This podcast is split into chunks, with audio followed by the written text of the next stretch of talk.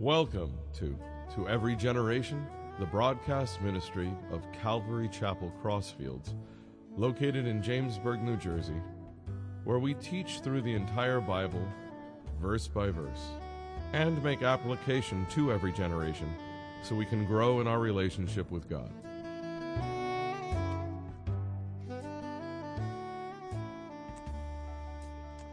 Tonight we're going to be in Malachi chapter 4.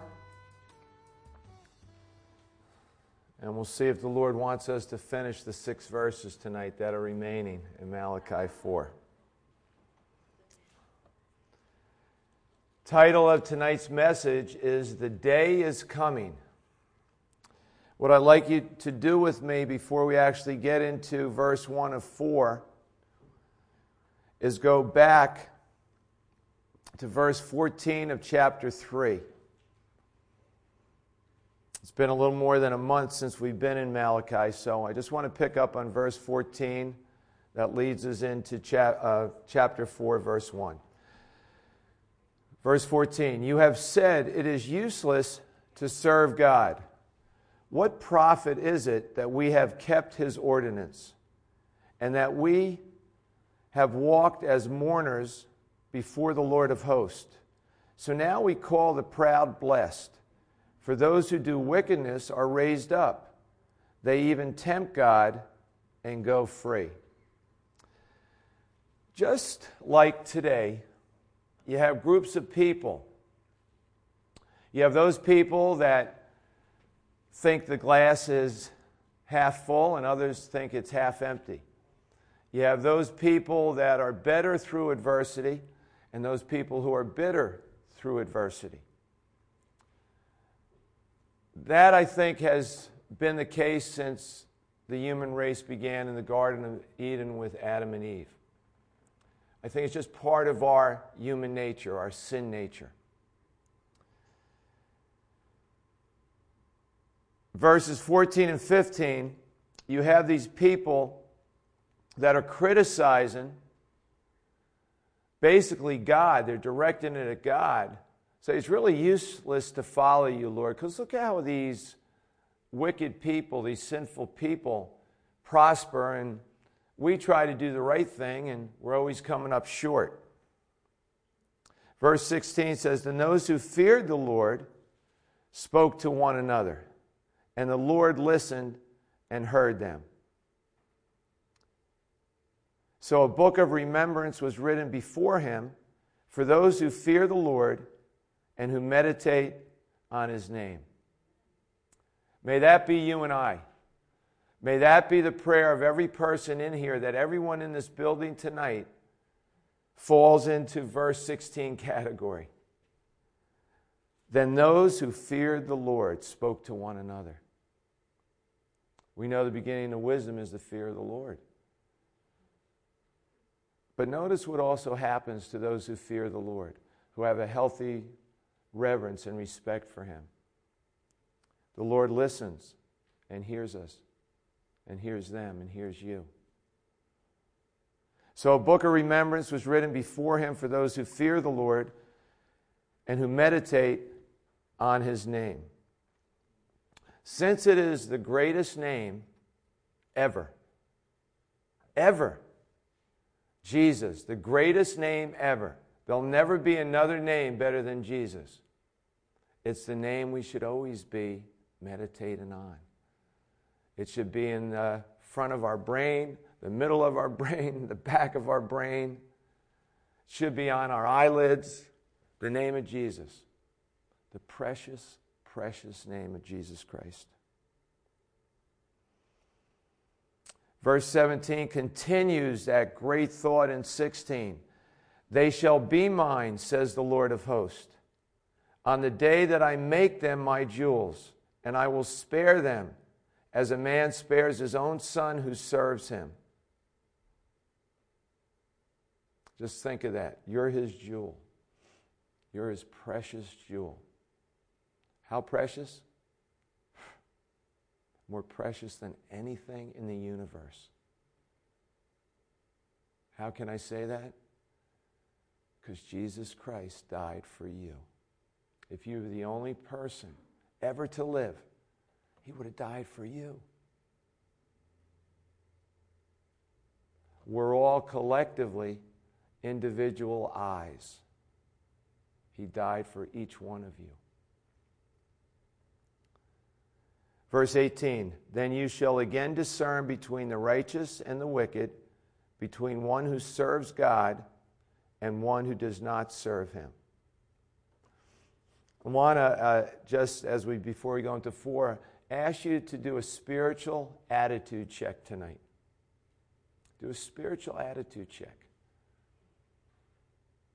Are you content where you are in the Lord? Hopefully, your answer is no way. I got such a long way to go. I need Him more and more every day of my life, every breath I take, every step I take. I need Him more and more and more. So I want you to ask yourself do I need a spiritual attitude check? Are you too content where you are in your walk with the Lord? Now, as we go into chapter 4, again, the title of tonight is The Day is Coming. The day is coming. What day? That's important that we understand what that day is. So I'm going to read a verse, and we're going to go back and chew it up a little bit and swallow it and hold it onto it, that it becomes part of who we are, that we can meditate on these words. Verse 1 of chapter 4 For behold, the day is coming, burning like an oven, and all the proud, yes, all who do wickedly, will be stubble. And the day which is coming shall burn them up, says the Lord of hosts, that will leave them neither root nor branch. In that verse 1, the day is coming. It's near, everybody, this day. I believe this day is very near. Isaiah 17:1, the destruction of Damascus, where it will be a ruinous heap, could happen tomorrow. Might have been already happened. It might already happen. I didn't see the news. Major, major prophecy as Aleppo has fallen in Syria and now they're moving towards Damascus is the next one.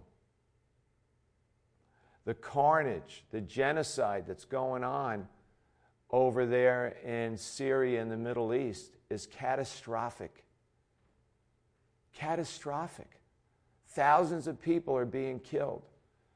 20 women committed suicide so they wouldn't get raped by the soldiers because they saw their friends being raped and then killed. Terrible what's going on. Terrible. The drug ep- epidemic in our nation and throughout the world. Terrible. Taking young lives every day. Horrendous the pornography industry, billions and billions of dollars they're making on ripping off young men and women's lives and other men and women getting in bondage to this lifestyle. Ezekiel 38, Russia invading Israel. They're right on the border. They're like 10 miles from the border, six miles from the border. They're lining up. Understand that Isaiah 17:1 will happen before Ezekiel 38. Keep your eyes on the Middle East. It's God's time clock. Bible says that mighty men will cry on this day. that the inhabitants of the land will tremble. It's a terrible day, and it's not a 24 hour day, it's a period of time. It's a seven year period of time. We know it is a tribulation. It's a day of judgment, God's judgment. and the destruction of ungodly people this day. In 2 Thessalonians 1, verses 8 to 10, it says, In flaming fire, taking vengeance for those who do not know God. In the ancient Greek, it's not a vindictiveness, but an unwavering justice, fully administered. We look in that verse 1, it talks about burning like an oven. Remember the men, Shadrach, Meshach, and Abednego, the three guys during the, na- uh, the reign of Nebuchadnezzar, and they were thrown into the fiery furnace because they wouldn't bow down. And there was a fourth man in that fire, none other, none other than Jesus.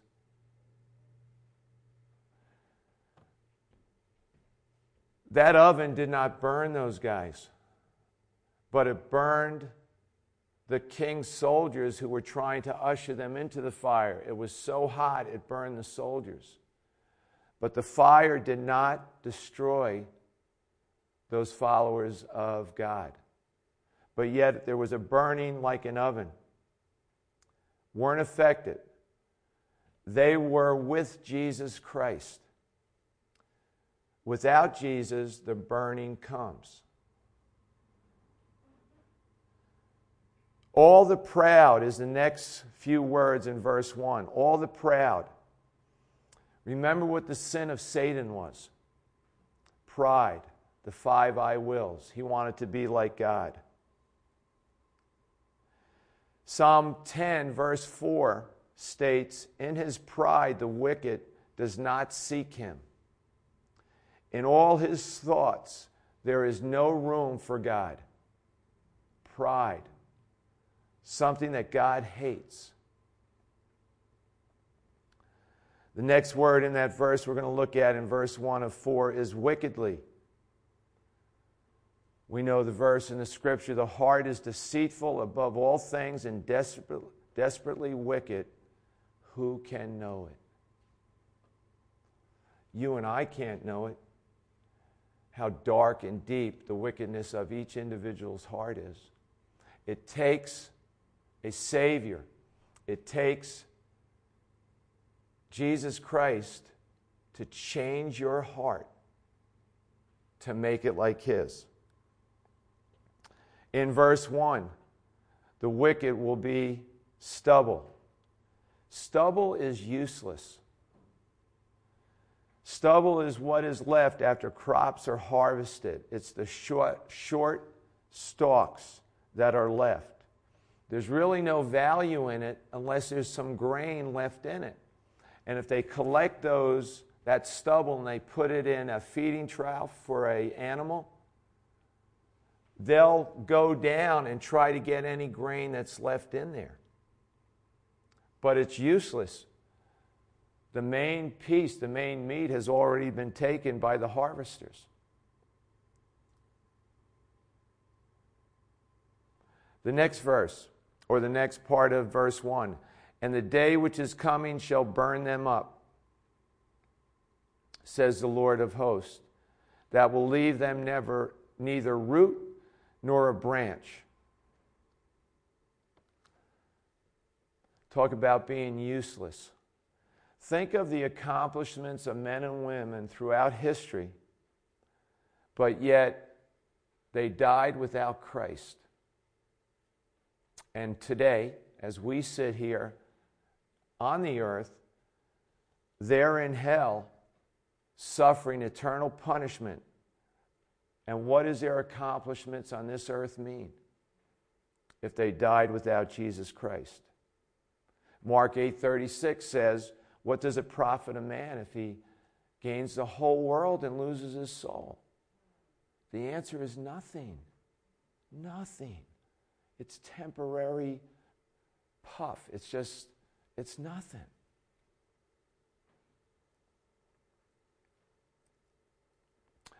There is a poem I want to read to you. You've heard part of it before. Two little lines I heard one day traveling along life's busy way. bringing conviction to my heart, and from my mind would not depart. Only one life will soon be past. Only what's done for Christ will last. Only one life, yes, only one. Soon will its fleeting hours be done. Then in that day, my Lord to meet and stand before his judgment seat. Only one life will soon pass, and only what's done for Christ will last. Only one life, the still small voice, gently pleads for a better choice, bidding me selfish aims to leave and to God's holy will to cleave. Only one life will soon be past, only what's done for Christ will last. Only one life, a few brief years, each with its burdens, hopes, and fears, each with its clays I must fulfill, living for self or in His will. Only one life will soon be past, and only what's done for Christ will last. When this bright world would tempt me sore, when Satan would a victory score, when self would seek to have its way, then help me, Lord, with joy to say, only one life will soon be past. Only what's done for Christ will last. Give me, Father, a purpose deep, in joy or sorrow, thy word to keep. Faithful and true, whate'er the strife, pleasing thee in my daily life. Only one life, twill soon be past. Only what's done for Christ will last. Oh, let my love with fervor burn, and from the world now let me turn living for thee and thee alone, bringing thee pleasure on thy throne. Only one life will soon be past, only what's done for Christ will last. Only one life, yes, only one. Now let me say, Thy will be done. And when at last I hear the call, I know I'll say 'twas worth it all. Only one life will soon be past, only what's done for Christ will last. Only one life will soon be past. Only what's done for Christ will last. And when I'm dying, how happy I'll be if the lamp of my life has been burned out for thee. Only one life will soon be past. Only what's done for Christ will last. I remember just hearing that last verse. I never knew there was a whole poem with it. What a fantastic words that this man, C.T. Studd, put together. That guy was a stud that came up with that poem. That was a heck of a poem that he came up with. Inspired, I'm sure, by God's Holy Spirit. And I was reading, I'm thinking the repetition, how often we hear it over and over and over and over again. But how much of creatures or habit are we that we've become what we've heard over and over and over again? And if you're not a student of the scriptures, you need to be. Because you need to have your brain washed every single day by God's holy word, the water of his word. We cannot survive without Jesus Christ 24 7, 365, and his word cleansing us from the inside out. There's no chance. We need that. We have to understand that. He is everything. Everything we need, He is. We can never get enough of Him. Ever, ever, never. In verse 1, it says, the Lord of hosts. It's mentioned about 260 times in the Old Testament, that phrase, the Lord of hosts. The word Lord, capitalized, refers to Yahweh, the self existent one, the redemptive God. That word host is from the Hebrew word meaning armies, the angelic warriors, the armies of God, the host of heaven, the angelic warriors. Ah, powerful. Powerful. No one, nothing can defeat them. They're on our side. They're on our side. The God of the armies of heaven. There's no political correctness in that statement. the God of the armies of heaven. Finally, the end of verse 1 says, That will leave them neither root nor branch. The root is a life source to anything that's alive, the root. You destroy the root, you destroy that bush, that tree, that plant, whatever it is. If the person does not have Jesus as his root system, nourishing him, strengthening him, they're like dead people walking. They need that spiritual root system. Jesus is the only life source. Verse 2 of Malachi 4 But to you who fear my name, the Sun of Righteousness shall arise with healing in his wings, and you shall go out and grow fat like stall fed calves. We see the beginning of that, but to you who fear my name. And we saw that in chapter 3, the part that we started tonight. Again, the fearing the Lord. It's the beginning of wisdom. It's a sense of reverence and awe and respect for who God is. Remember, his name is above all names. And we know that at the name of Jesus, one day, every knee will bow and every tongue will confess that Jesus is Lord, but we get to do it while we're on the earth and throughout eternity. What a privilege we have in Jesus. Notice the next line, the Sun of Righteousness, and notice it's S U N. We could easily substitute S O N, but notice here it's S U N. We only see this verse here in Malachi, where this term S U N, Sun of Righteousness, is used. could also be looked at as the Son, S O N, of vindication. It refers to the day of the Lord when he vindicates his people and he judges sin. That word vindication, let's take a look at it. What does it mean? It means to justify, to prove right. And by the cross of Jesus. He justifies you and me, just as if we've never sinned. Think about that. We're all sinners in here, but because of what Jesus has done on the cross, through his precious blood shed for each one of us individually, it's just as if we've never sinned in the eyes of God the Father. That's insane. Think about that. God looks at you covered by the blood of Jesus as if you've never sinned.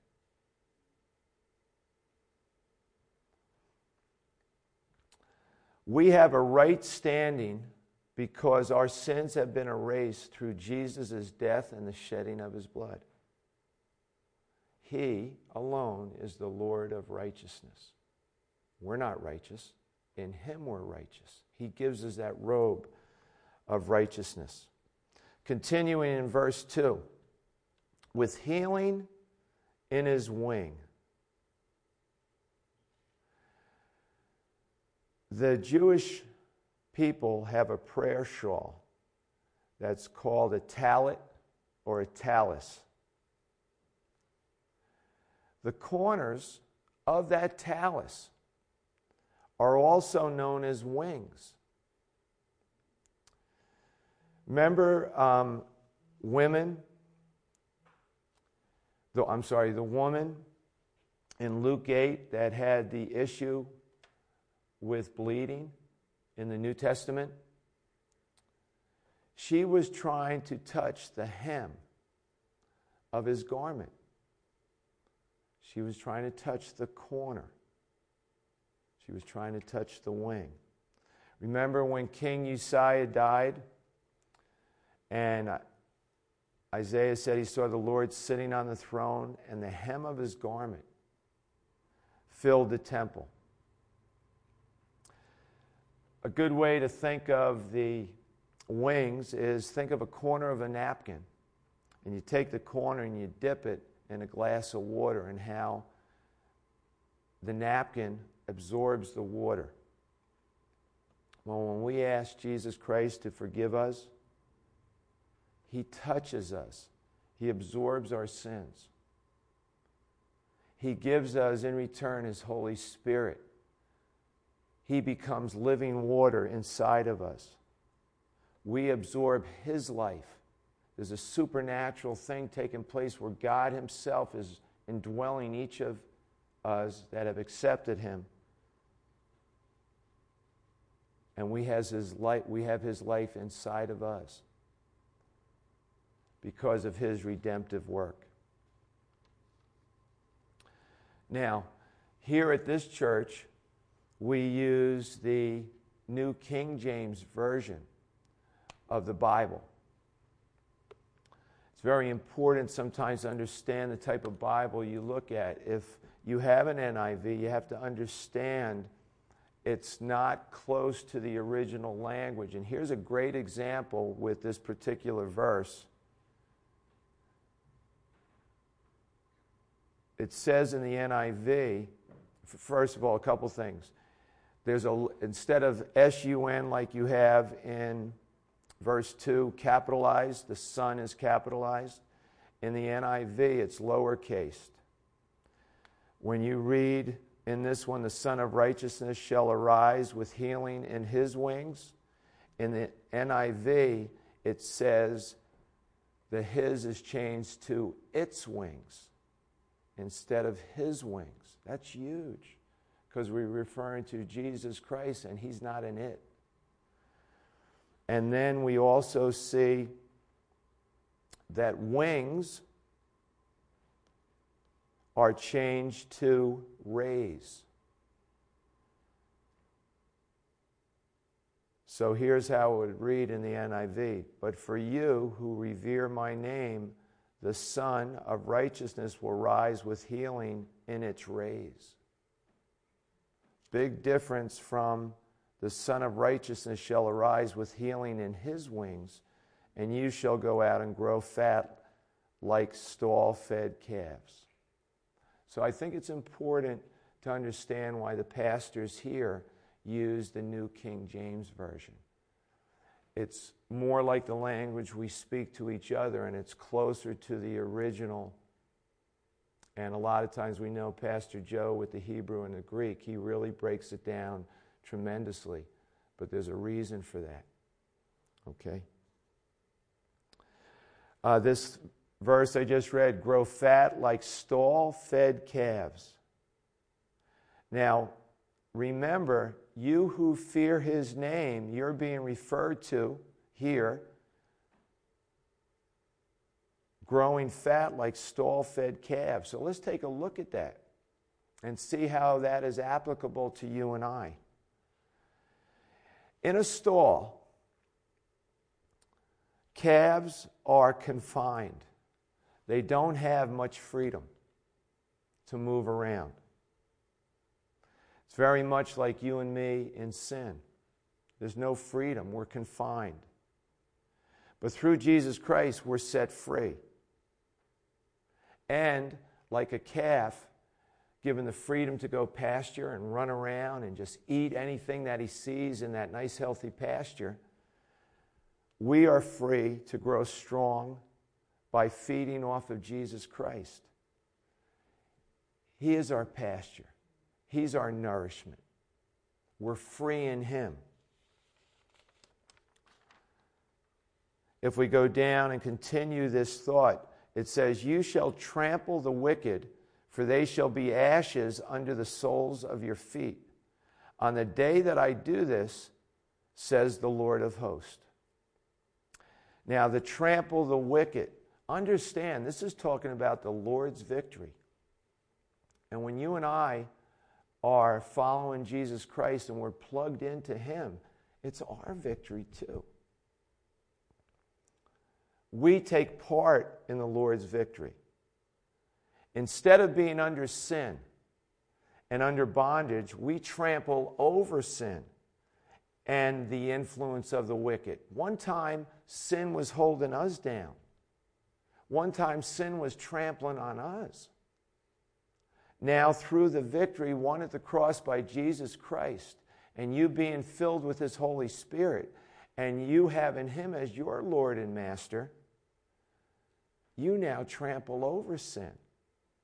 You're not influenced by the wicked and, and their lifestyle and their ways. We're free in Jesus. In that verse 4, under the soles of your feet, think about it how your soles are your feet. You're stepping on things, you're walking around. You're walking on dirt. You're walking on bacteria and virus. You're just stepping over things. It's on the bottom of your feet, it's under your soles. You're on top of sin because of the victory that Jesus has given you through his Son. Sin is no longer on top of you anymore. Sin has been defeated, the enemy has been defeated through Jesus Christ. The yearn to cern does not burn anymore. The yearn to, to burn no, let me do it again. The yearn to sin does not burn anymore. That burning desire that you ran to your sin nature because of the burningness in, in your heart to do those things because it was pleasurable for a season. It's not there anymore. Jesus is the fire fighter. He put out that burning through what he did on the cross and through his resurrection. Also, the feet that are on top now are stepping on everything. Those are your feet and my feet that bring good news now.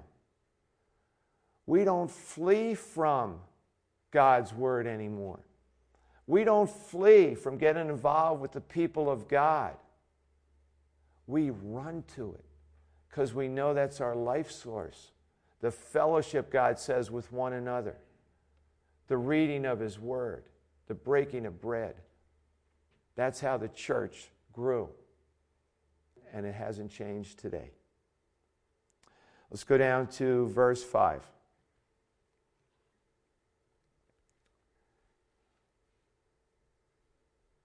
No, let's stay in verse 4.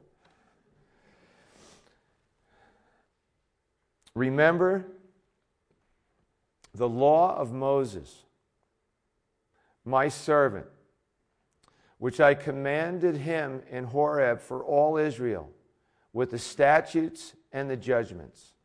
Remember the law of Moses. Mount Horeb is just another name for Mount Sinai. Remember what took place on Mount Sinai with Moses. He was given the Ten Commandments. And God spoke these words in Exodus 20. And he said, I am the Lord your God who brought you out of the land of Egypt, out of the house of bondage. You shall have no other gods before me. You shall not make for yourself a carved image, any likeness of anything that is in heaven above, or that is in the earth beneath, or that is in the water under the earth. You shall not bow down to them, nor serve them, for I, the Lord your God am a jealous God, visiting the iniquity of the fathers upon the children to the third and fourth generations of those who hate me, but showing mercy to thousands to those who love me and keep my commandments. You shall not take the name of the Lord your God in vain, for the Lord will not hold him guiltless who takes his name in vain. Remember the Sabbath day to keep it holy. Six days you shall labor and do all your work, but the seventh day is the Sabbath of the Lord your God. In it you shall do no work, you, nor your son, nor your daughter, nor your male servant, nor your female servant, nor your cattle, nor your stranger who is within your gates. For in six days the Lord made the heavens and the earth, the sea, and all that is in them, and rested the seventh day. Therefore the Lord blessed the Sabbath day and hallowed it. Honor your father and your mother, that your days may be long upon the land which the Lord your God is giving you. You shall not murder. You shall not commit adultery. You shall not steal. You shall not bear false witness against your neighbor. You shall not covet your neighbor's house. You shall not covet your neighbor's wife, nor his male servant, nor his female servant, nor his ox, nor his donkey, nor anything that is your neighbor's. God's 600 laws, over 600 laws, were condensed in Exodus 20 to the Ten Commandments. If you've broken one of those laws that I read, you were destined to an eternal punishment in hell, and then you would have been eventually thrown into the lake of fire. But there is great news. Most of you know the great news that Jesus Christ, through his grace and mercy, by sending his son to die on the cross, erases, throws your sins as far as the east is from the west if you accept him as your Lord and Savior and live for him. That's the good news of the gospel. Jesus died for your sin, he rose from the dead. He's coming back one day, or we're going to go meet him one day, whatever comes first. So, the law of Moses on Mount Sinai, Ten Commandments. Remember, after we finish chapter 4 here in Malachi, there's 400 years of silence where God doesn't speak to his people for 400 words, uh, 400 years. You and I have God's word hopefully hidden in our heart. If they took away all the Bibles in the whole world, the only way they can take away your heart is to kill you.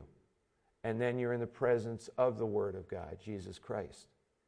But if you hide His Word in your heart and meditate on it, God will always be speaking to you and telling you something. His Word never is void, He will always be communicating to an open heart. May we always have those open hearts. Israel in that verse 4, the word Israel means God prevails, means governed by God. Wherever you're governed by God, God prevails. With the statutes and judgments. Statute is a task given by God.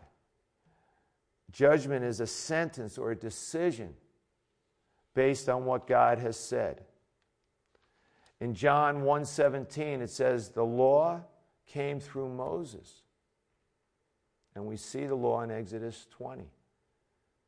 But the great great news is that grace and truth come from through Jesus Christ. We're not in the old law. We're not in the old covenant. We're under the new covenant the grace and mercy that Jesus Christ won for us at the cross. Verse 5 Behold, I will send you Elijah the prophet before the coming of the great and dreadful day of the Lord. Elijah means my God is Jehovah. Can each of us say without hesitation, My God is Jehovah. Can all of us, without hesitation, say with your lips that Jesus is my Lord?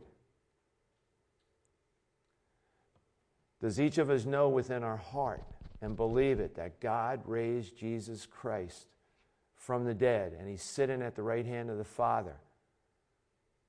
right now saying, Dad, is it time to roll yet? I want to go down there with my people. Do you understand that you've been given a guarantee of God's Holy Spirit inside of you?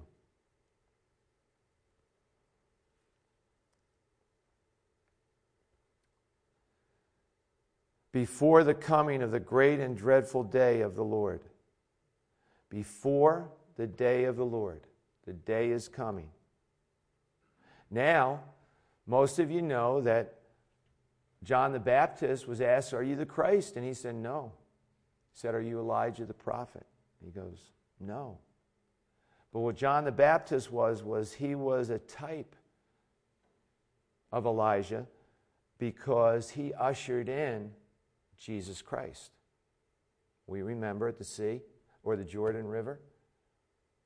John was baptizing people from all around. And then Jesus came onto the scene to begin his earthly ministry. But before he began his earthly ministry, he had to fulfill and get baptized by John. And John said, Behold, the Lamb of God who takes away the sin of the world. And he baptized them. And we see in that baptism the presence of God the Father, we see the presence of God the Son, and we see the presence of God's Holy Spirit. The Trinity.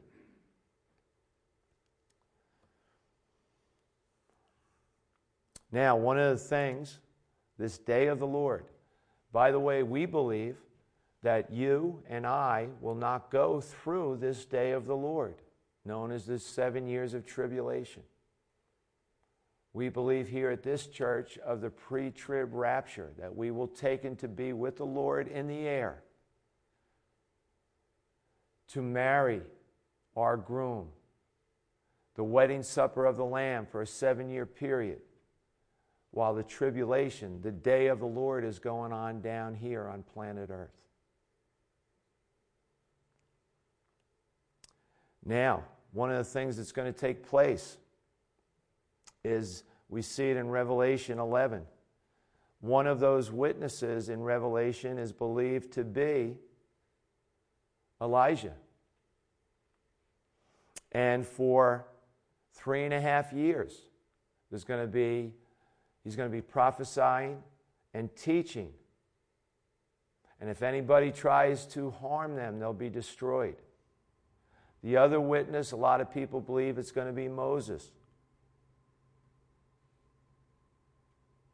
And we see Moses and Elijah on the Mount of Transfiguration. At two separate times, both Moses and Elijah were on Mount Sinai. Passover. Our Messianic Jews that are here tonight, you know, at the Passover, when we do have the Passover Seder up here, there's a place set at the table. There's an empty chair for Elijah in case he shows up, because that's ushering in the Messiah.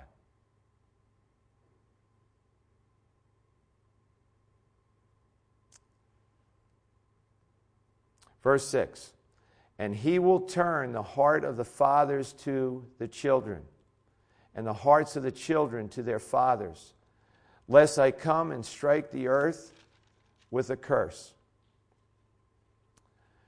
Turning the hearts. Reconciliation of families because of Jesus Christ. But also, for the Jewish people with the God of their fathers, the, the faith of the patriarchs, going all the way back to the Old Testament, what the prophets spoke about, identifying where the hearts are now turned to the living God. It's going to take place during that tribulation period. People are going to come to know Jesus as the Messiah as Lord and Savior. You and I have the privilege, before that even takes place, of knowing Him as Lord and Savior. Check your spiritual attitude. Is it where you are content? We can never know enough about Jesus Christ. He can never use us enough. He's always looking for a willing heart to give him glory and honor and praise and touch other lives. Whether it be church family lives or the secular lives that are outside these walls, because he loves the world so much that he died for them. Lest I come and strike the earth with a curse. The Old Testament ends with the threat of a curse. The New Testament ends with a blessing that the grace of Jesus be with everyone. Turn to the last verse of Revelation.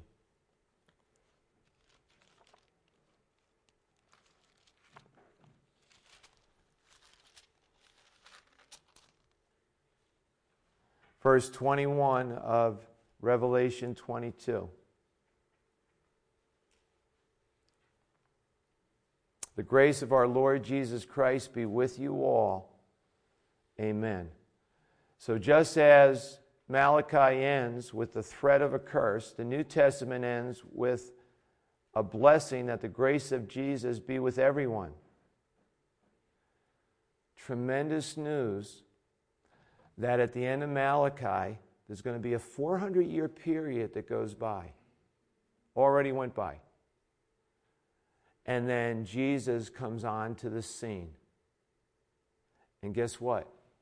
He becomes a curse for you and me.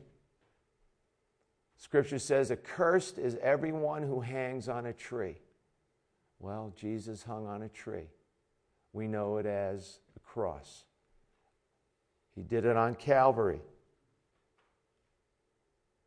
And he did that in order for you and me to receive eternal blessings.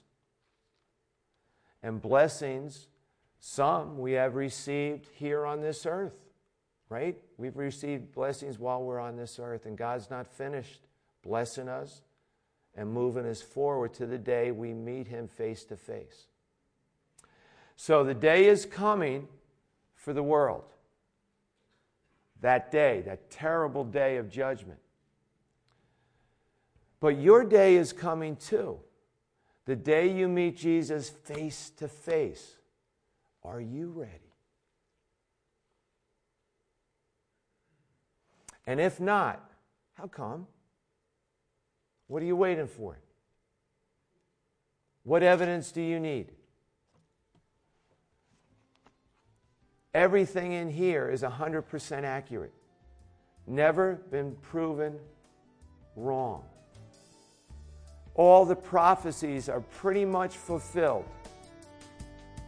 Are you ready?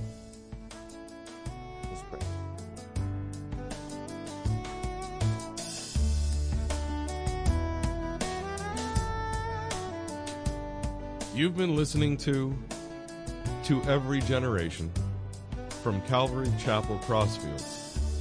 We're located at 15 Half Acre Road in Jamesburg, New Jersey. We meet for Bible study Wednesdays at 7:30 p.m. and Sunday service begins at 10:30 a.m. On Sundays we have children's church for all ages in addition to infant and nursery care. You can find out more about the ministry here at Calvary Chapel Crossfields by going to cccrossfields.org. Thanks for listening and may God bless you.